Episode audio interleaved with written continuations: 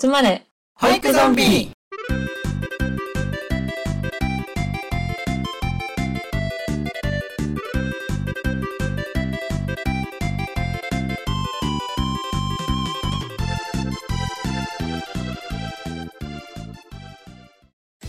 はい始まりました。集まれ保育ゾンビ。パーソナリティのサスケです。よろしくお願いします。絆です。よろしくお願いします。かおりんです。よろしくお願いします。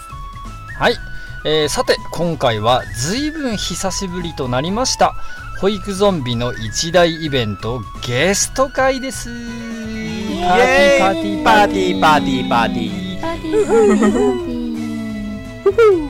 ー。でねあの久しぶりとは言っても今年うん4月から4ヶ月にわたってお送りした、えースペシャルパーソナリティ企画、はいはい。えー略して略して？スペパソー。スペパソー。はい、こちらですね、はい、そのめちゃくちゃ言いにくいスペパソですけれども、これね、はいはいはい。これがあったおかげで、えー当番組はむしろこうたくさんの保育士の皆さんから番組にご出演していただいていたと。そういった感じではあったんですけれども、本来、えー番組メインパーソナリティ3人でお迎えする通常のゲスト会こちらですが、はいはい。突然ですけれどもこれいつぶりか分かりますか、はあ。そして最後に来たゲストは誰でしょう？大絆さん。あれ。えチッチッチッチッチッチッ誰チッチッチッチッチッブー。ー、ゴリラじゃねえの、ゴリラ。ちょっとエモかったね。ゴリラって言い言い方。ちょっと言い方ね。ゴリラ。うん。あのうん。不正解です。あ、はい。あ、やっちまったよ。はいはいかおりんりゅうさん。チッチッチッチッチッチッブーええー。しっかりしろ、えー正解はですね今年2月に配信しました、ベーくんが最後になりますそうだったんだ。はいベーくんに土下座そうだ。そはいうじゃん。土下座ベイ君、はい大変申し訳ございませんでした。申し訳ございませんでした。はいいや、そうじゃん。チョコザップの話したじゃん。そうだよ。そこそこの話ね。そうなのでリュウ先生のやつはあれは保育ゾンビライブのシャープ2でございます、そうだね。はいもうみんなボケてますはいということであのねボケてます。そうみみんなボケてんだけどもう、まあ、そのぐらい過密だったんだよね。なんだかんだ。みんな忙しかったからね。うんうん。まあね、はい。目まぐるしかったね、本当に。そうなのよ、となるのでえっ、とね通常のゲスト会というのは2月に配信しましたベイ君以来の実に10ヶ月ぶりの本編ゲスト会ということになります。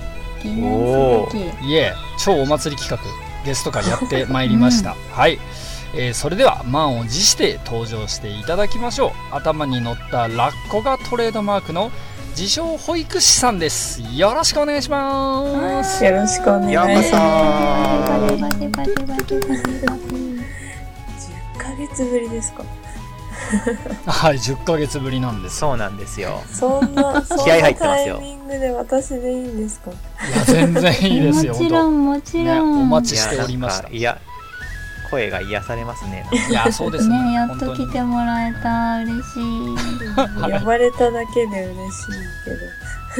うん。プレッシャーがすごい。いや全然全然 そんなことないですよ。ね、気楽にくつろいでいってくださいませ。あはい。ということでね集まれ保育ゾンビ恒例のですね受付嬢である、絆嬢より自称保育士さんの方に聞きたいことがあるそうですはーい。え絆城なんや、今日は。ー OK いるのに。間違えた。絆城はあのあのフリーランス受付嬢でね今日はいません。うちにはあの正規の受付嬢がいるじゃない。ああそっか。正規職員の方がね。うん正規職員のね、うんオッケーオッケー。分かった。じゃあ正社員の方にお願いしよう今日は。う。ん、ほ こんにちは。こんにちは。受付のかおりんです。よろしくお願いします。すいません。あのうちフリーランスのはいあの受付嬢を雇ってたんですけどあはい夏休みにハワイに行くって言ってから全然帰ってこなくて連絡も取れなくなっちゃって もう私今一人で大パニックなんですけどでも久々にあのお客様が来ていただけたということで本日は私の対応となりますがすいませんがよろしくお願いいたします。よろしくお願いします。はーい。えっと、まずはですね、軽くでいいので、あの自己紹介をお願いしてもよろしいですか？はい、わかりました。先ほど、あの、サスケさんからもちょっとお話いただいたんですけど、あの自分に正直と書いて、自称保育士と申 します。よろしくお願いします。はいよろしくお願いしますお願いします。えっ、と、新卒で初めて入ったのは、幼稚園でした。あの、あ子供幼稚園。とかが始まる前の幼稚園タイプの園に勤めていて、うん。うんそこから公立の保育園に、はい転職という形で転職をして、はい。まあ保育歴は、まあ、その育休期間を含め、今2児の母なんですけど、うんうん。はいあの2人の育休期間も含めてしまえば、まあ、約10年ほど、うんうんはい、になりますかね。はい。まあ、ちょっと間何年か抜けちゃってはいるんですけど、はいうんはいはいはい。今は、えー現在は法律の保育士をしています。はいおー、ありがとうございます。じゃあもう、ベテランの域に達してきているという。そんなじゃあ、自称保育士さんが、えっ、と、保育ゾンビを知ったきっかけとかがあると、ちょっと教えていただけたら嬉しいなと思います。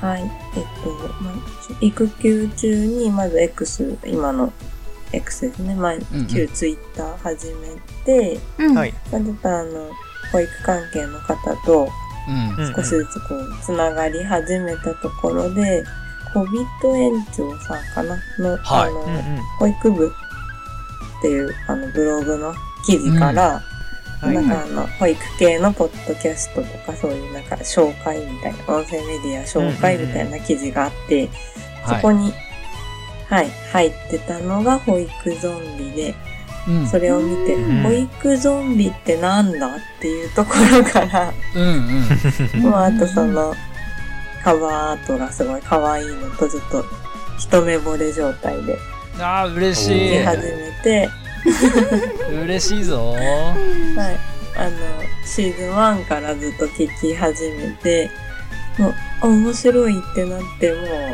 最初ははい倍速で全部聞いて、最新うん回、うん当時の最新回まで追いついてからまた通常で聞き直すっていうことをして、今に至ります。ガチめのヘビーリスナーだ。ありがてえうん、嬉しい。マジでありがて2週目ってやつですね。えそうです二週目ね。うん。最新回に追いつきたくて、まず倍速でダーッと聞いて、うんうんうんこんな感じです。いやー、ありがとうございます。とっても嬉しいお話も聞けたところで、はいじゃあね、あの、収録に参りましょうか。自称保育士さん。はい。はい。よろしくおあの、願いします。こっちのね、エレベーターで35階まで上がりますので。はい、じゃあ、ついてきてください。はーい。このビル34階までは何が入ってんだろうな。いつも絆気になるはどこにいるんや、これ。そう。俺なリモートかなんかで聞いてたのかこれ。そう。35階の監視カメラだよ。監視カメラで聞いてた。いやらしいやつだな。監視カメラで聞いてるねじゃあウィーンとね35階に上がってきていただいたところではい、はいはい。ところで、はうん、本編に入っていきたいんですけれども、うんうん。はいはい。え。はい。当番組はね、あの来ていただいたゲストの方とやっぱりそのゲストの方ならではのお話を繰り広げたいとうん思っておりまして。えーとですね、今回は自称保育士さんと一緒にこのトークテーマについてお話しさせていただきます。発表の方はキズナッチよろしく。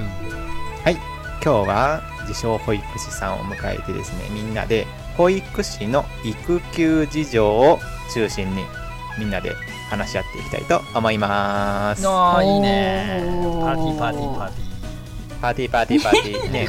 パチパチパチ。ふさわしい内ー容だよふさわしい。ねそうそうそう本当にね。あのそれこそうん。育休中に保育ゾンビを知っていただいたということであればねなんかなおさらちょっとこう感慨深いうん。お話になるんじゃないかなと思ってんだけど、ね。まさにかおりんが今そうだしね。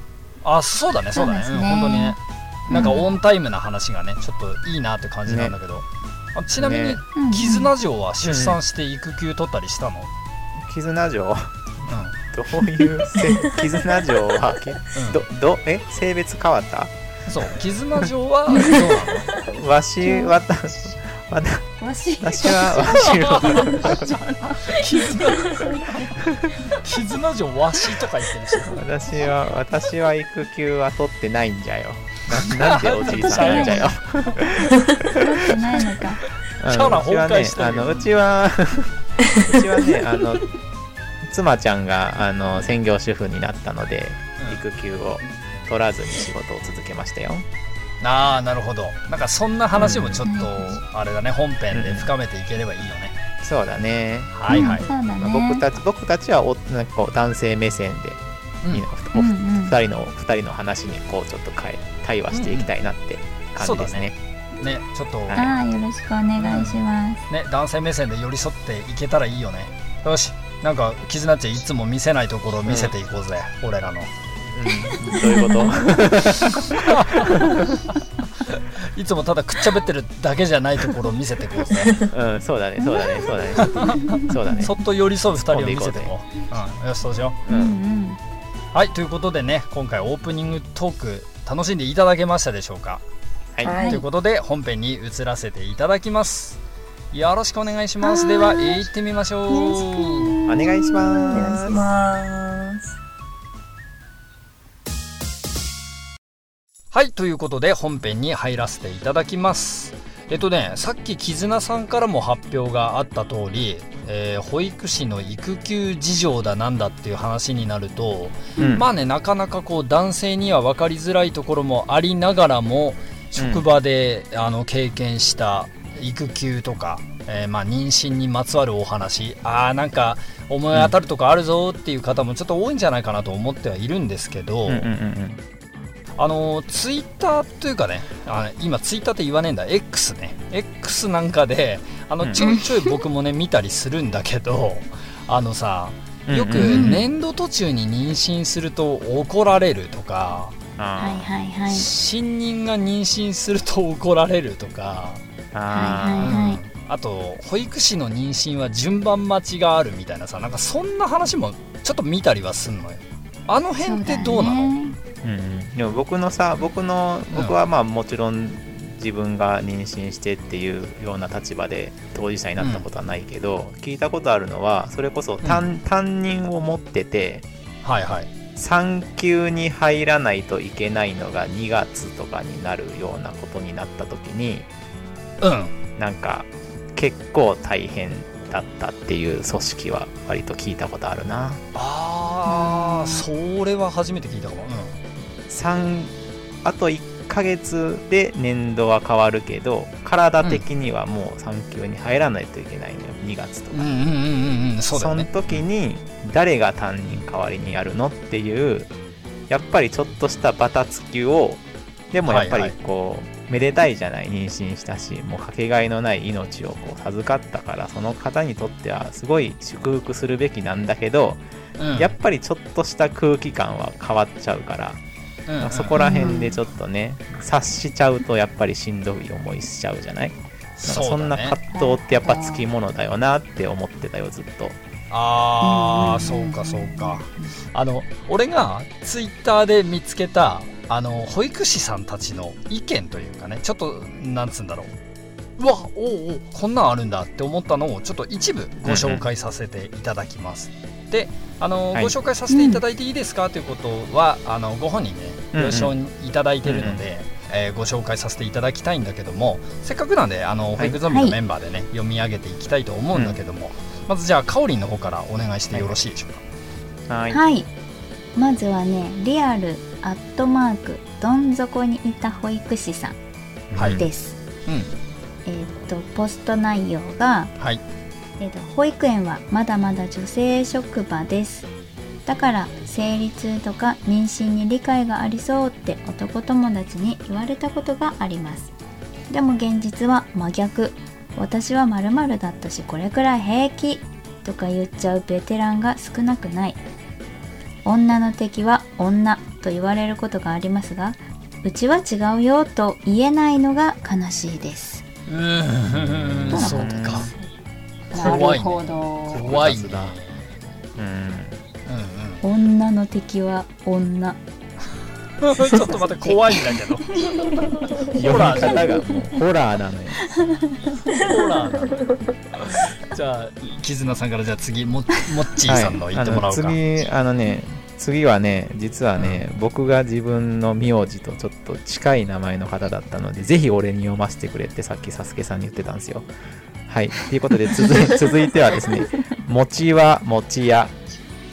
もちはもちや。初また5月予定さんからです、えー妊娠するまでに保育士退職していてよかったなと思ってる。産休入るまでバリバリ子供たち抱っこして走ってた先輩方思うと本当にすごいしすごいなぁと思う。かっこ語彙力。土日で入院して月曜には病院から何食わぬ顔で出勤してきたの。本当にどんな精神力？サイヤ人。っていうこと。サイヤ人すごいな。おこおすげえなこれれ。うんすごいよね。はい。本当だね。はいということでねちょっと X 上でもこういうふうにあの、保育士が育休とか産休を取るっていうのにはまあ産休取ります。妊娠しました。育休取りますぐらいの軽いノリでは、あのうん。決して済まされないような現状がねちょっと見えてくるんだけど 自称さんどうです？これ。そうですね。まあこういうポストがね、上がってきてるみたいに、うん。何かしら多分、ツッコミというか、まあ入ってしまうのが現状なのかなっていうふうにはやうん。っぱり思いますけど、うん。私自身、自身が、まあ、経験したのは、うん。まあ、長男の時に初めてそのやっぱ妊娠出産っていう立場になってうん。それを当時の園長とか主任とかにまず報告ってした時にうん。なんかたまたまその同僚の中に不妊治療をやってらっしゃる先生がいたみたくて、ああはいいははいはい。なんか、うん。なんかそれでね、なかなかね、あの、悩んでる先生もいるからね、ちょっと先生も配慮してねって言われたんですけど、でももう妊娠しちゃってるし、どう、何をどうやって配慮すればいいんだろうみたいな。すげえなそれ。あのえ開口一番それ、はい。そのセリフだったんですか？みたいな。やばすぎね それへえことを言う。え、それを私に言われて、一体私は何をどう配慮したらいいんだろうっていう、ちょっとプチパニックに陥るっていう ことがあったりだとか、まあ、あとはその、ね、産休前に、うん。ちょっと身重になってきたところで、まあ真冬だったんですけど、なぜか外で、あの、もうすぐ卒園の子たちの、あの、粘土板をひたすら水、冷たい水で洗わされるっていうのを振られるっていうこともあったりとか。いやおお前らが配慮しろよって感じだね誰でもできるやんそうなんですよね。配慮されてはないよね、みたいな扱いだったりとかはしたことありますね、やっぱり。やほえそうか。なんかあれだね。ちょっと序盤から闇漂ってるけど、大丈夫か？今回の収録そうね。そうだね。ちょっとお先真っ暗感出てきたぞ。ホラー感があるちょちょっとこの闇を切り抜けてこう。この4人で。そうしよう。切りそう抜けてこうだね、うん、そうですね。で今回に関してはこのいただいたポストなんかを参考にしながら、実際やっぱこう、うん。当事者というかね妊娠の当事者である、えーかおりんと自称保育士さんに中心にちょっと話を回してもらいつつ、僕らはねちょっと僕らで男性目線として、うん。あの寄り添って、うんうんうん。あの絆っちと僕のね、新たな魅力を配信していけたらゴニョゴニョみたいな感じでいきたいと思うので。はい、そんなねスケベ心も出しながら、はい、頑張っていきたいと思います。紳士的なごめんごめん紳士的なだとかなんかスケベ心みたいな話しちゃったよ俺、うん。ちょっとあれだねここカットねね ちょっとねあの。カットしないよ。カットしないよカウンター食らってんだけど俺。こないだのやつ。サスケのスケはスケベのスケだよ。勝手に決めないですよ誰もそんなこと言ってないよ変なキャラクター定着させようとしないでくれ。こんな紳士捕まえて。どの口が言うとんね。ん はいすいません自重します。はいすいまはせん。い次長保育士です。次長次長まちょっと見せてくんな。全然うまくねはい、すみませんおふざけが過ぎるとこですけれどもはい、はい。ということでね、はいはい。じゃあここで、えー、香りの方に軽くね、バトンタッチしながらあのお話回しうんうていんただきたいと思います、よろしいでしょうか？はーい。はいはい。願いします。じゃあバトンを受け取りましたので。はいはい。さっきのねあのツイートを参考にというかツイートみたいなこと？うんうん。結構うん。あるあるかなって思うんですけど、ああ、うん。やっぱそうなんだ、そんなに？うん、なんかなんだろう。そんなことないよって縁も絶対あると思うんだよ。もちろんね。うんうんうんうんでもそれでもやっぱりあるところにはあるんじゃないかなとは思っていて。うんうんうんうんうん。うんなんか体験談とかありますか？自称さんは。そうですね。まあさっきもちょっと話したんですけど、それとはまるっきりまた別の話で、あ出てきますね。結構多いんですよ。これちょっと、ちょっとずれちゃうかもわかんないんですけど、うんうんうん。まああの、その妊娠とかの前の話から突っ込まれたっていう友人がいて、うん。お友達？そうですね。はい。友達。これはあの自分のあれじゃないんですけど、友達の、うんうんうんうんうん。あの、やっぱり保育士、まあ保育職やってる、あの、友達の話なんですけど、結結婚してから同居して妊娠するっていう順番は絶対に守らなきゃいけませんみたいなことを園長から言われたっていう話で。親じゃなくて親からじゃなくて、親じゃなくて、誰やねん。誰？何目線なの？ってそう、なんかそれで、そう職場から、あの、うんもともと実家暮らしで、実家から通勤してたのを、まあ、その、彼が、パートナーができて、で、じゃあ、あの、結婚、籍入れる前に、じゃあどこかで一緒にっていう話が持ち上がってきたんだけど、引っ越すうん。ので、住所変更とかいろいろするときに、まあね、ほりはほり、聞かれるわけじゃないですか。聞かれないけど。引っ越しで。そう、なんか、うん、そう、出てきたのが、そう、その結婚、同居、妊娠の順番は絶対その順番を踏まなきゃダメよみたいなことを言われ、はいはい。同居がうん。難しくなり、で、彼氏と揉めるっていう、それがあの昭和、平成の話ではなく、令和に入ってからの話で、えマジで？え最近ってことですか？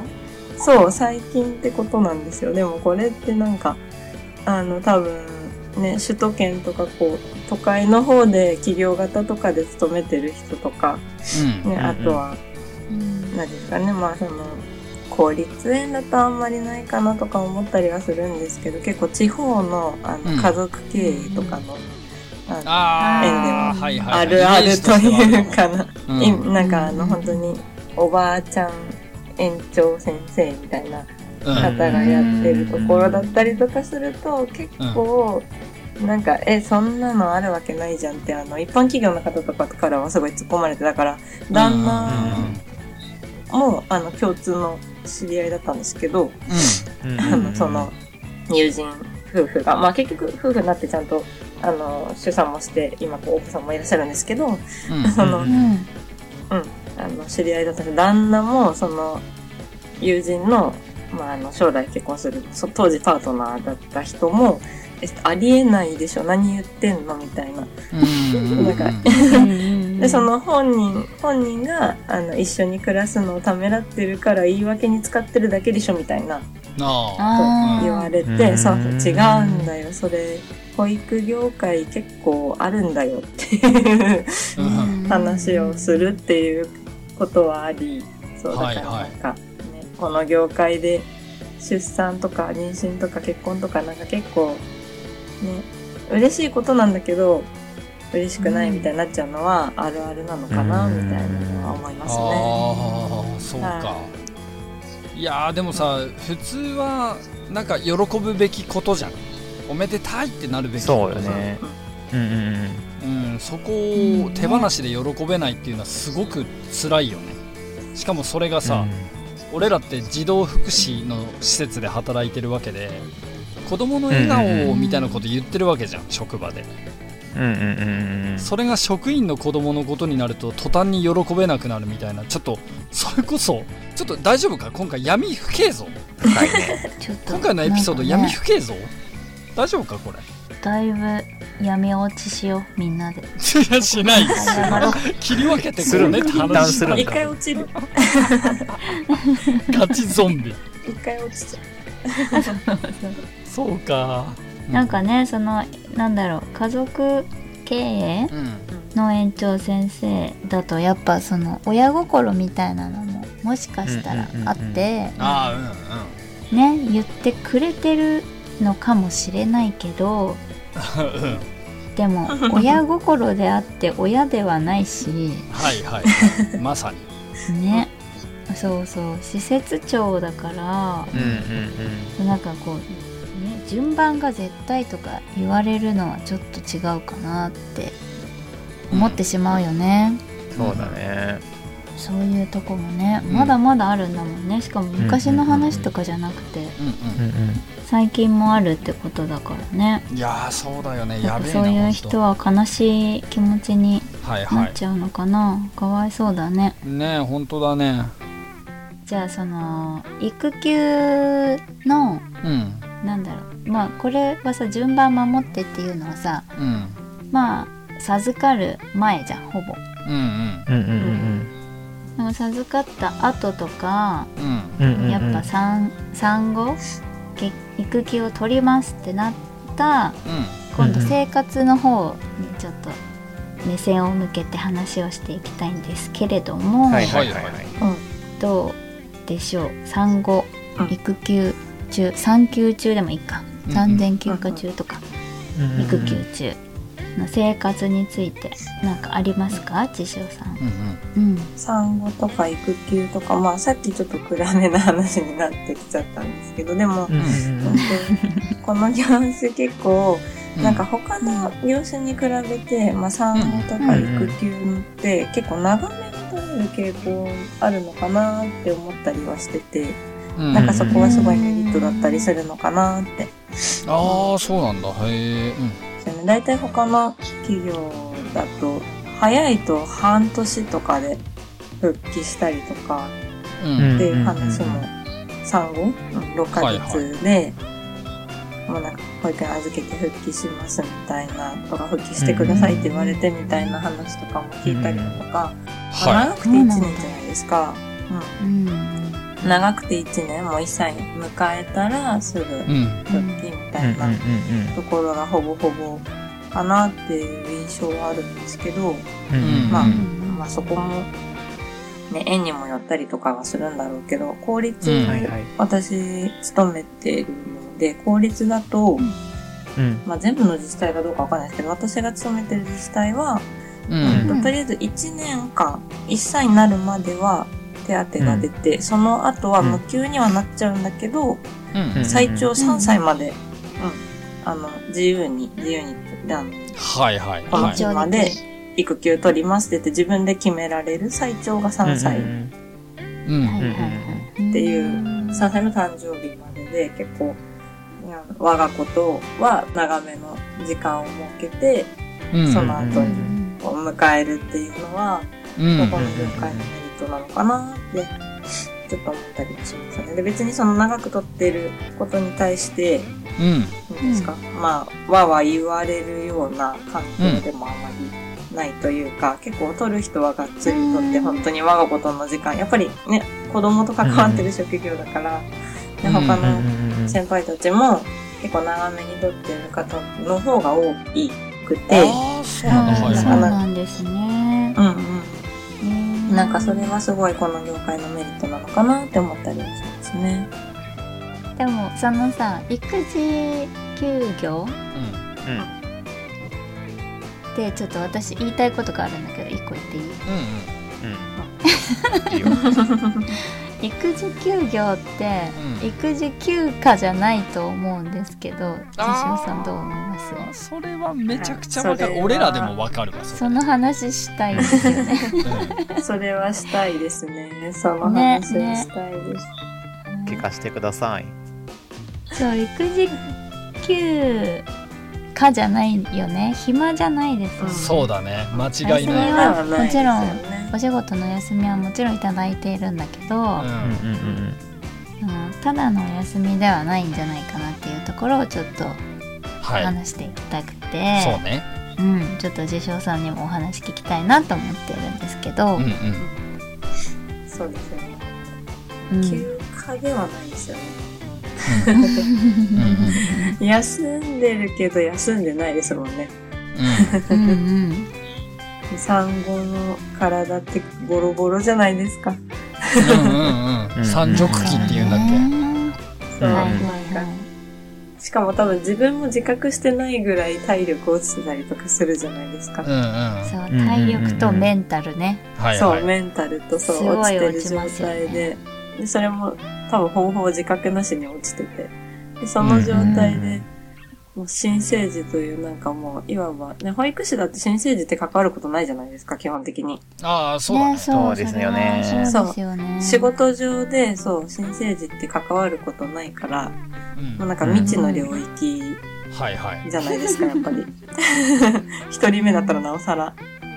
もうなんかもう本当宇宙人と二人っきりの生活が始まるみたいな。うんそうだからね、本当に休暇ではないし、うん。休業中も、ね、結局子育てに触れていて、うん。なんかこの仕事してるからの嫌な部分とかっていうのもすごく多いと思うし、うんうんうんうん。うんなんか他のね、一般職だったら普通にあ、可愛い可愛いで済んじゃうところが、あれこれってみたいな引っかかっちゃったりとかするようなね、場面もあったりするだろうし。はいそうね確かに。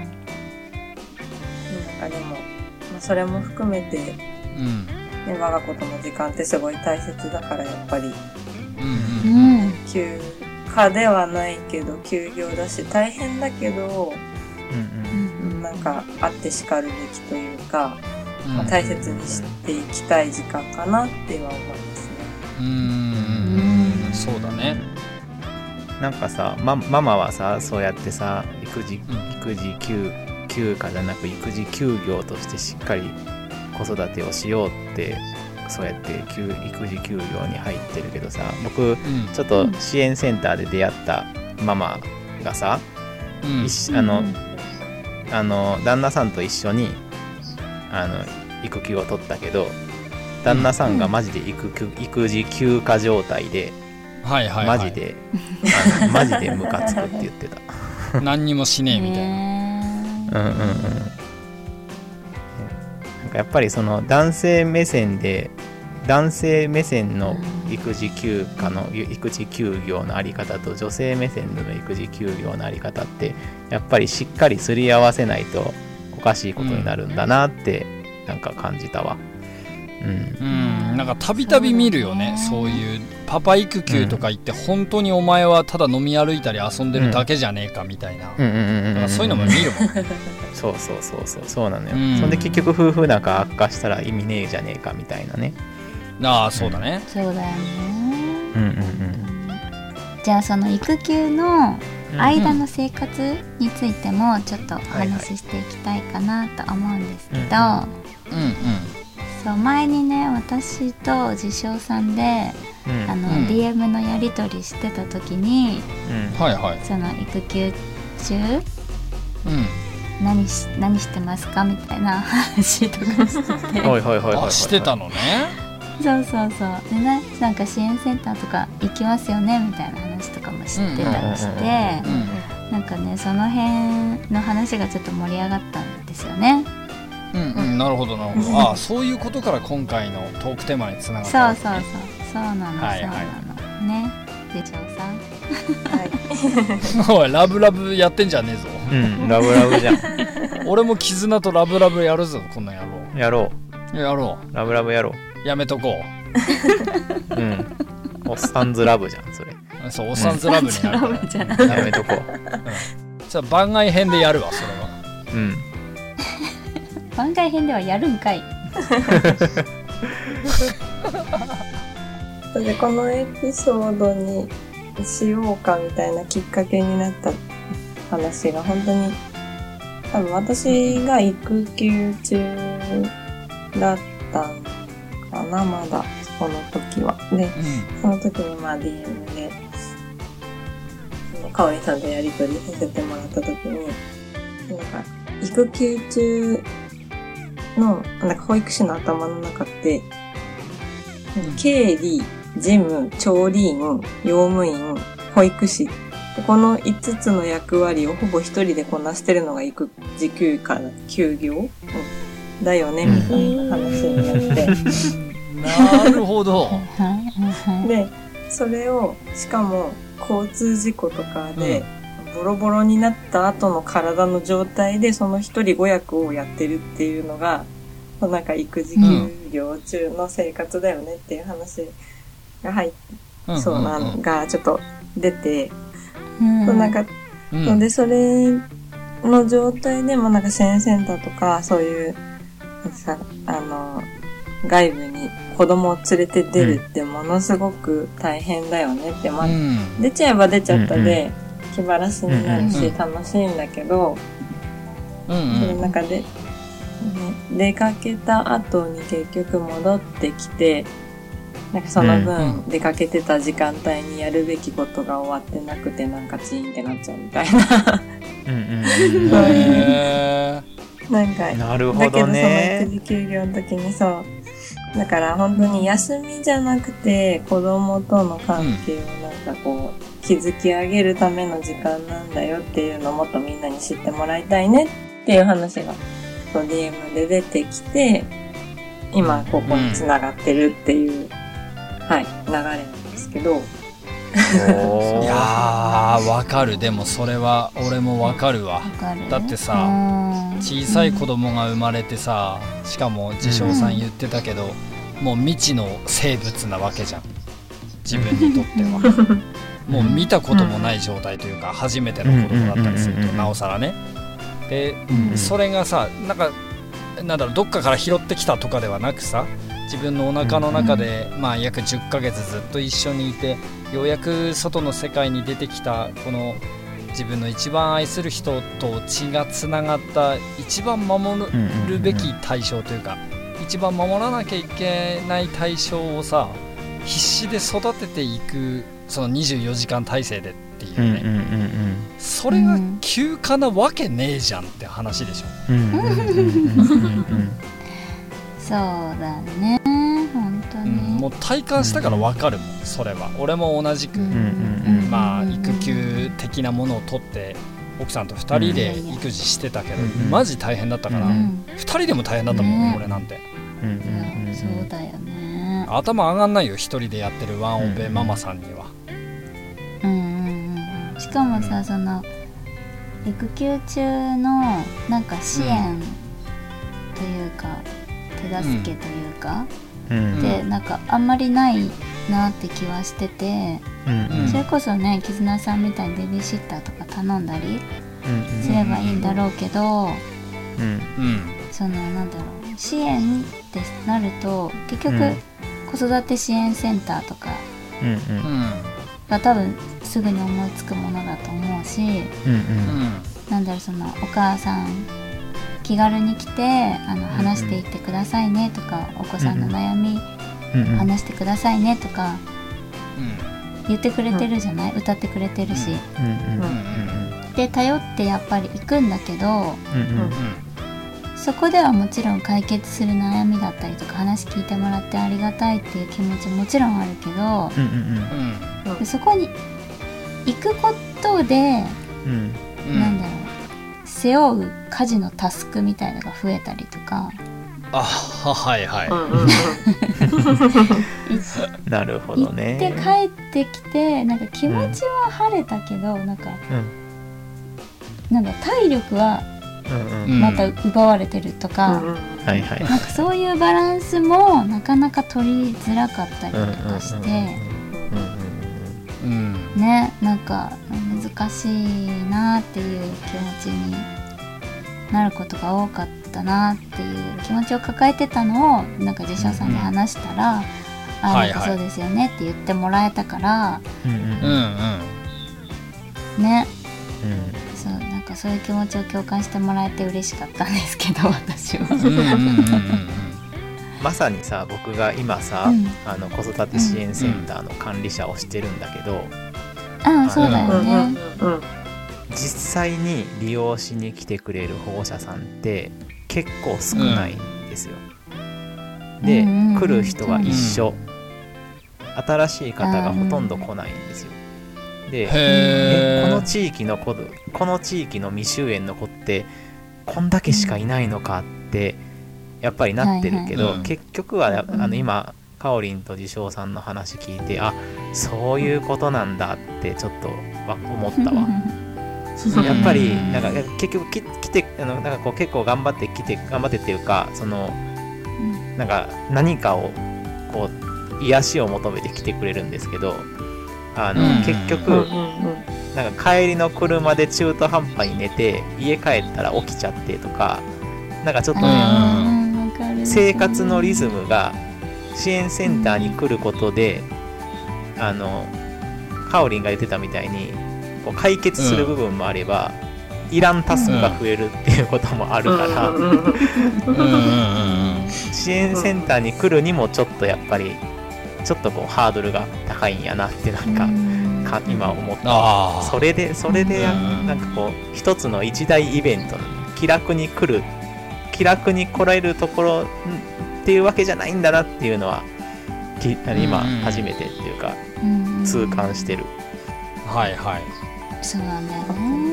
ん。あとそれで保育士のっていうところを軸というかな、があのうん重視うん。うんしていくと、保育士じゃないですか。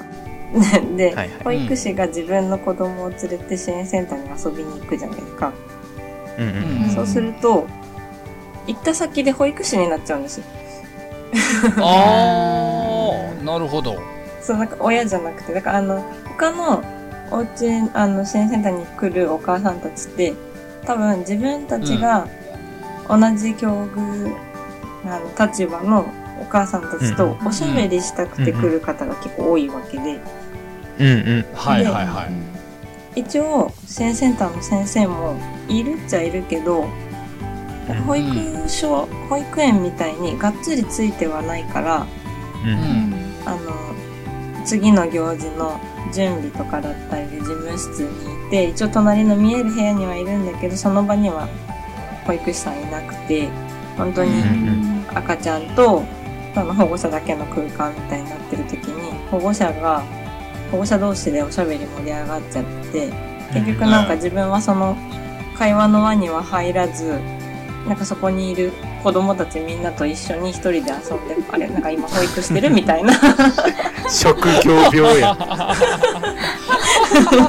この場にいる子供の最善の利益をみたいな。ちょちょっとわかるかもしれない。俺ママではないけど子育て支援のそのセンターとか行くとなんかなるもん。やっぱ保育者公園でっぽいもなるよね対応しちゃう、うん、そう公園でもそうだし。なんか45人と遊んでらみたいないつの間にかなるもんな。わかる。なん別にそう、それが、もともと好きでそこの仕事をやってるから、うんなんですか、あの、苦痛ではないんですけど、そう、なんか、そう、苦痛ではないんですけど、あれ今何しに来てるみたいなことになったりとか。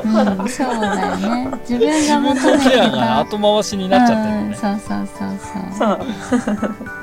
それも保育士あるあるなのかも。ね。頭空っぽにどうしてもできなくなっちゃうんう。っていうのは、そう、ちょっとまあ、育休中のエピリじゃないですけど。うんまあ、それがなんていうんですか、あの、大変とか辛いとかってそう感じる時もあるし、逆にうん。我が子以外の子たちと触れ合って、なんか我が子が、あ、友達同士というか、同年代だとこんな、ね、関わりするんだって言って、あの、新しい発見だったりとか、うん。なんか他の自分の子供とは別の異性の子供同じぐらいの子供お子さん見てあこっちも可愛いなって思ってちょっと癒されたりとか、全然 そういうなんですか？マイナスばっかりじゃないんですけど、うん、うん。なんかそういう保育士だからっていうかまあ保育士あるあるなのかなみたいな。うん。のは感じますかね思います。そっかいいね。なんかちょっとこう保育ゾンビっぽい感じだねそれすごい、ならではの育休ならではっぽい話出たね。うんうん。そうね。育休中。まあそうだよね。それでは続きまして、うんうん。はいはい。そう育休もいつか終わりが来ますよね。うん。復職する日が来ると思うんですけどなんかその辺についてもちょっとそうお話をしていきたいなと思っていて。いよいよね、いよいよ保育士にいよいよ。復帰しますよと。なるほど。戻るのドキドキするよね。そう。戻るのね ドキドキするよね。そうだよね。なんかあと私今育休中でうんうん。うん自称保育士さんはあのもう復職されてるじゃないですか。はい。だからちょっと今後の参考にさせていただきたいんですけど なんかその復職する時気をつけるポイントみたいなのありますか？うんと復職まあいくつか自分が意識した点はあるんですけどうんうん。はい聞きたい、預け先を、うんまあさあの何基準で選ぶかっていうところと、はいはい。あとは復帰の時期時期。なんか何月復帰にするかみたいな、まあ自分の職場は選べるっていう、まあ、さっきもちょっと話しましたけど、そううん選べるっていう環境にあったので、うんうん。何月復帰にするかっていう時期は、ちょっとあの、保育士目線というか、それで、うん、ちょっとあの、考えて決めましたね。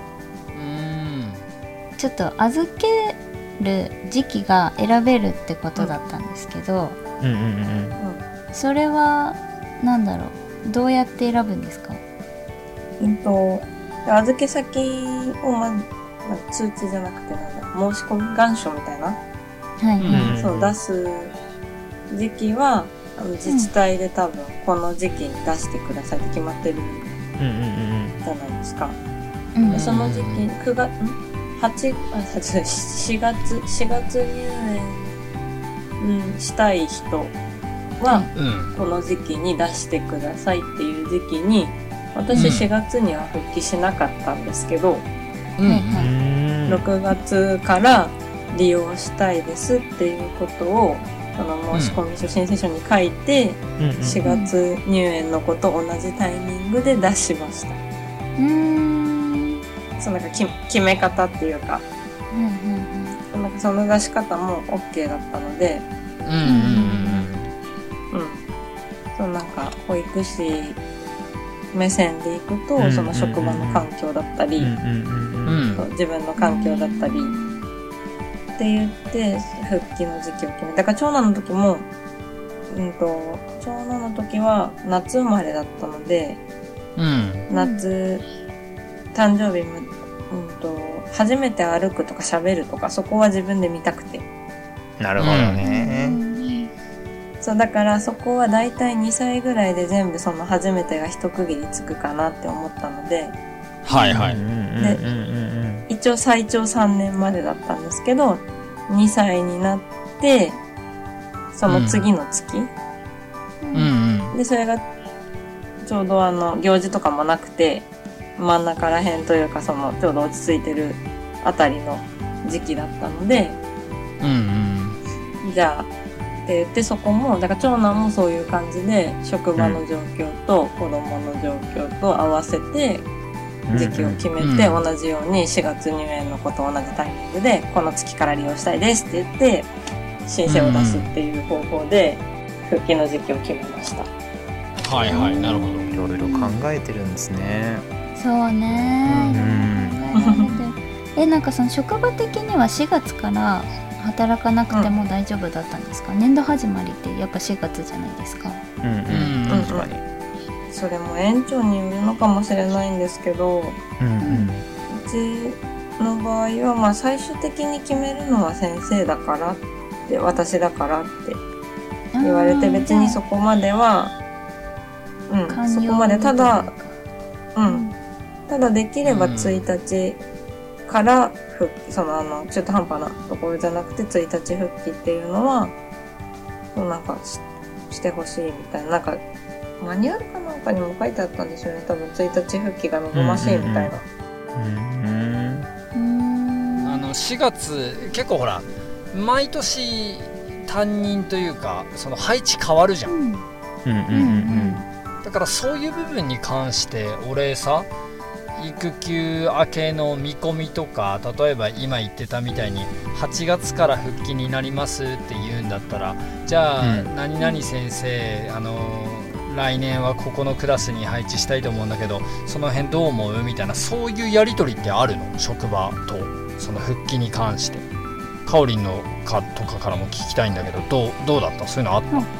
今ね絶賛やり取り中だよ、ああなるほど。オンタイムなんだねうん。そう。であの私はあの4月にあの復帰しようと思ってるから、うん。うんうんその申し込みとかも今ね自称さんがやったみたい今出してるんだけど。うんうんそうそう。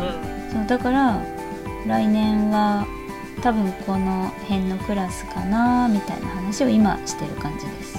ああそうなんだ。あばうん。ばっちりは決まらないんだ。決められてないけどなんとなく打診はあるみたいなそうだね。うん。なんか効率はさけなんかそもそも全体的な移動とかクラス配置の伝えられるのがそれこそ移動は3月の26日とかで担任発表がはいそ4っかそっ月か1日とかだからおそらく育休明けの先生もなんか育休明けが新しい職場っていう場合もあるんですよ。そのうん。育休期間は前の前の園に在籍なんだけど育休明けたら移動だったみたいな。それが3月の26日ぐらいに分かってだから私今までいた園じゃないところから育休復帰するんだみたいな職場復帰するんだみたいな。で担任も分からずみたいな。で、うんあの育休明けて5年ブランクあったんだけどいきなり研究保育当たってるわみたいななんか割とこうもうなんかうん。もうそのその経験年数で見るみたいなところもあるからその中堅研修は何年育休明けだろうが何だろうがこの年齢の方は受けてもらうみたいなのもああるからタイミング悪いとしんどい役割がこう育休明けに降りかかるみたいなのも実際あるよ。へいやまあ確かにそのクラスの配置とかを先生らがなんかこう2月とかさ3月ぐらいにこうやんわり話し始めてだいたい構想固まるのがもう3月の中旬にはもう固まってんだろうけど結局その後移動発表があって慌ただしくじゃあここ組み替えてこうしようこうしようみたいな話ああるのは俺もなんかざっくり聞いたことはあるんだけどまあんにしても育休明けの人を移動に当てるって結構鬼畜だよね。ー確かにね。今じゃなくねみたいな感じはあるよね。お前ちょっとそこなんとかならんかとは思っちゃったわ、ね。今の話聞本当いてにそれ。そう。嫌がらせですか？みたいなね。うんね。もう人事の人がやるから、それこそ現場まるっきり知らない人がやるので、うん。ってそこの人事異動在籍期間が長いからっていうだけでなんか移動させられたりとかもあるからね。育休期間中だろうが加算されるから。ういやーそうだよね。だってそれこそさ育休明けにってことはまともに園の子供たちにもお別れとか、まあ、できないままっていう感じになりかねないわけでしょ、んうんうんうんうん。いやーやっぱさそれ悲しいよね。保育士だからこそ。本当に。うん人との関わり人と関わる仕事だから余計にね。なん。かそうそうそうそう思うわ。オフィスオフィスちゃんと同僚に分かり告げるわけじゃないんだから。ねまあオフィスはねそれこそなんかみんな じゃあ私職場変わっても飲みに行こうねみたいな。なんか LINE するねで済むけどさ、子供たちってそういうわけにいかないじゃん。そうだね。LINE してないからね。うんうん。LINE してないから。そう LINE してないのよね。インスタもしてないしな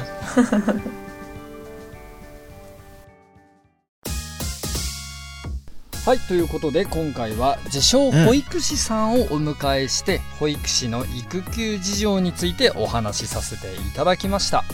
パティパティパティとか言わないパティパティパティパティパティ。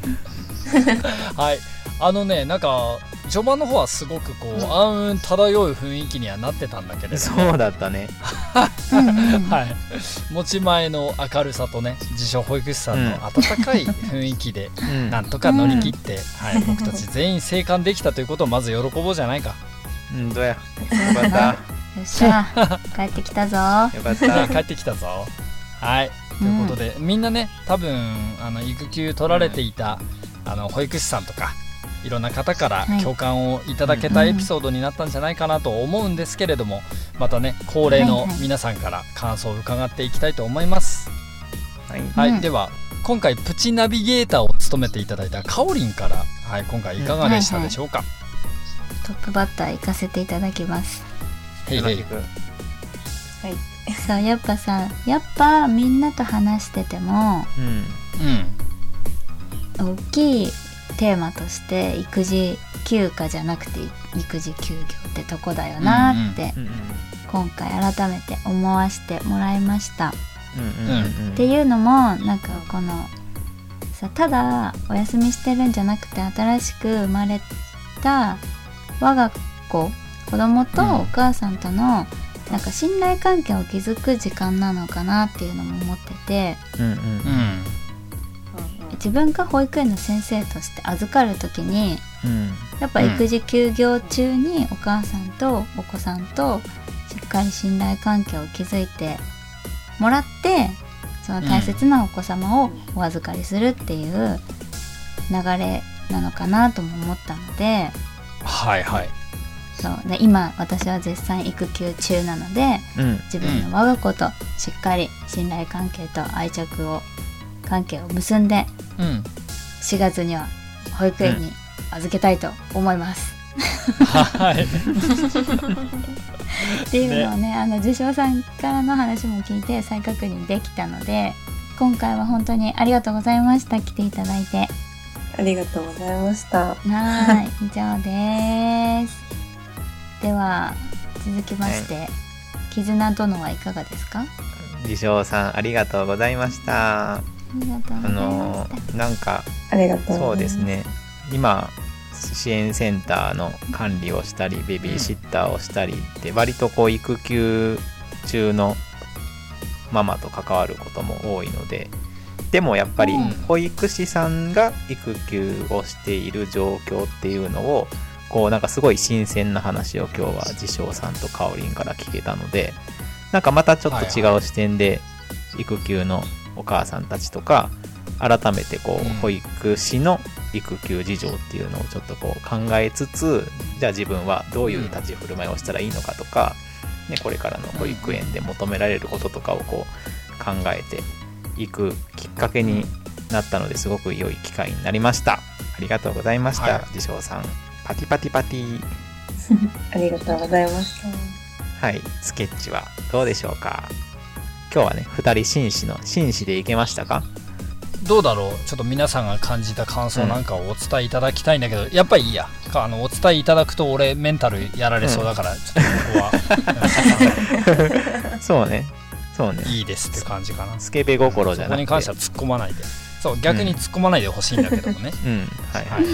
い、でちょっとねそうだな。今回のお話、なかなかこうヘビーな話題ではあったんだけれども、うん。あの女性の職場であるからこそその女性にしかできない妊娠、出産というねうん。一大イベントですよ、人生の一大イベント、これは、まあ避けて通れないというか、うんあのうん。避けて通れない分野ではあると思うのね。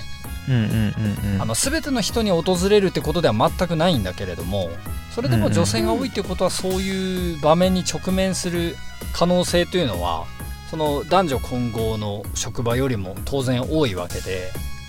うん。でかつ本編中にも話したけどさその子供の最善の利益っていつも言いながら仕事をしているわけで、そういう時に職員の子供っていうのもその子供の最善の利益の輪の中に入れてあげてくれんかと個人的には思いますね。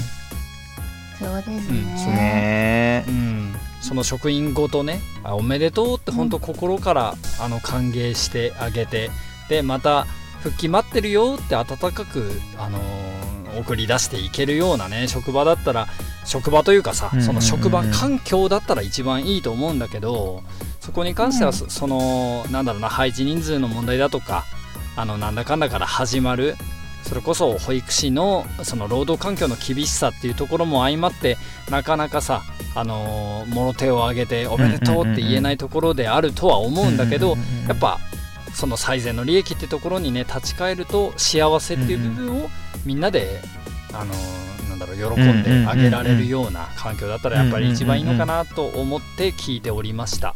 やっぱね男性ができることって女性がその身一つで立ち向かっていかなきゃなんないこととはちょっと違ったところで見なきゃいけない部分あるからさ。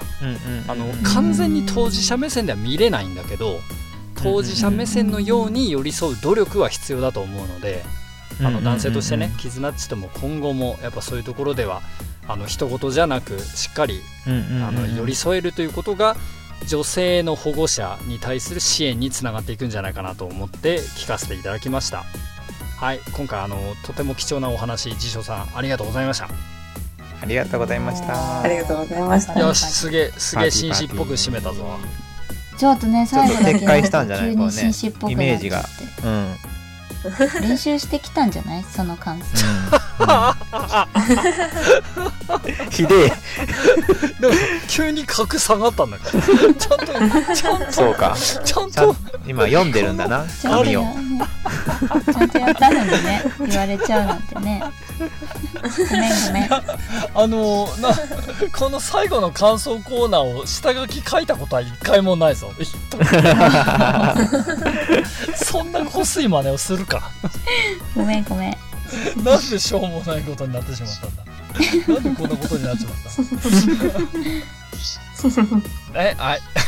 ありがとうございました。ということで、はい、自称保育士さん、はい。最後に感想を聞かせていただきたいです。今日いかがでしたでしょうか、はい。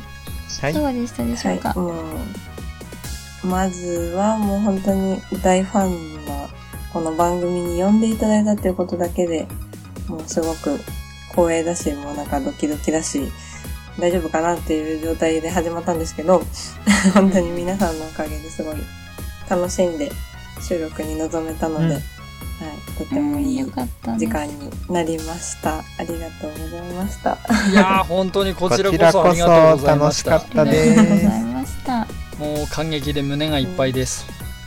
うんうん で本当にまあこのね内容的にはちょっとあの最初重い話から始まっちゃったんですけど、すまあでもね、うん、サスケさんもおっしゃってましたけどやっぱり女性が多い職場だし、まあだからその自分自身が妊娠出産育児休暇育児休業とかそういうねあの立場になることもあれば逆にその立場になった人を支える、ね、あの、立場になってっていう場面も結構多いかなって思うので、なんかその、今回、うん、当事者の話というか、まあ自分の実体験だったりとか、かわいさんの話だったりとか、ちょっと皆さんに聞いていただいて、あ、うんうん。なんかこんなこと考えて生活してるんだなとか、うんなんかこんな風に、うんこんなことが待ってるんだなみたいなとか、ちょっとあの、参考になってたら嬉しいななんて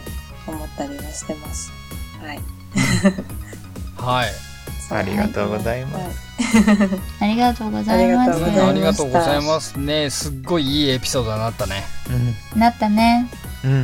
んねなんかこの4人だからこそできたエピソードだなと本当にしみじみ思うので。ねゲスト会毎回そうなんだけどさいつも来ていただける方と深められる話が、あのとても貴重なものになるので、今回とてもいいお話になったことあの皆さんにね、はい、自称保育士さんにありがとうをお伝えしたいです。ありがとうござはい。います。ございました。ということで、す。ということで今回は、はい。えー、キズナッチからラストの告知の方をお願いします。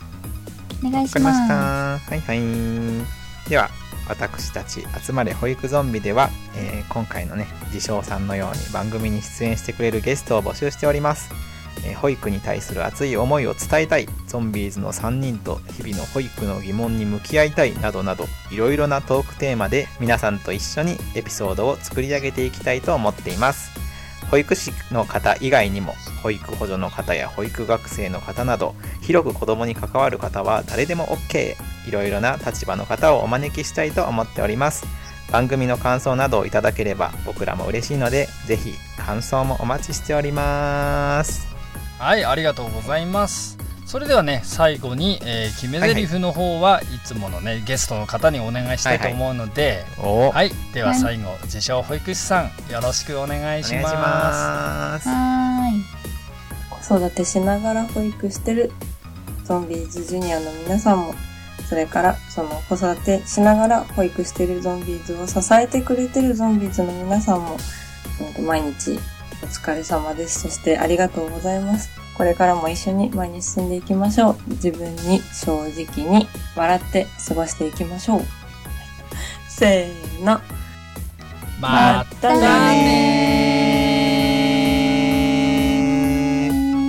カシャカシャカシャカシャカシャカシャカシャカシャカシャカシャ卵、卵卵。貝割ってる。ラッコがおるぞラッコが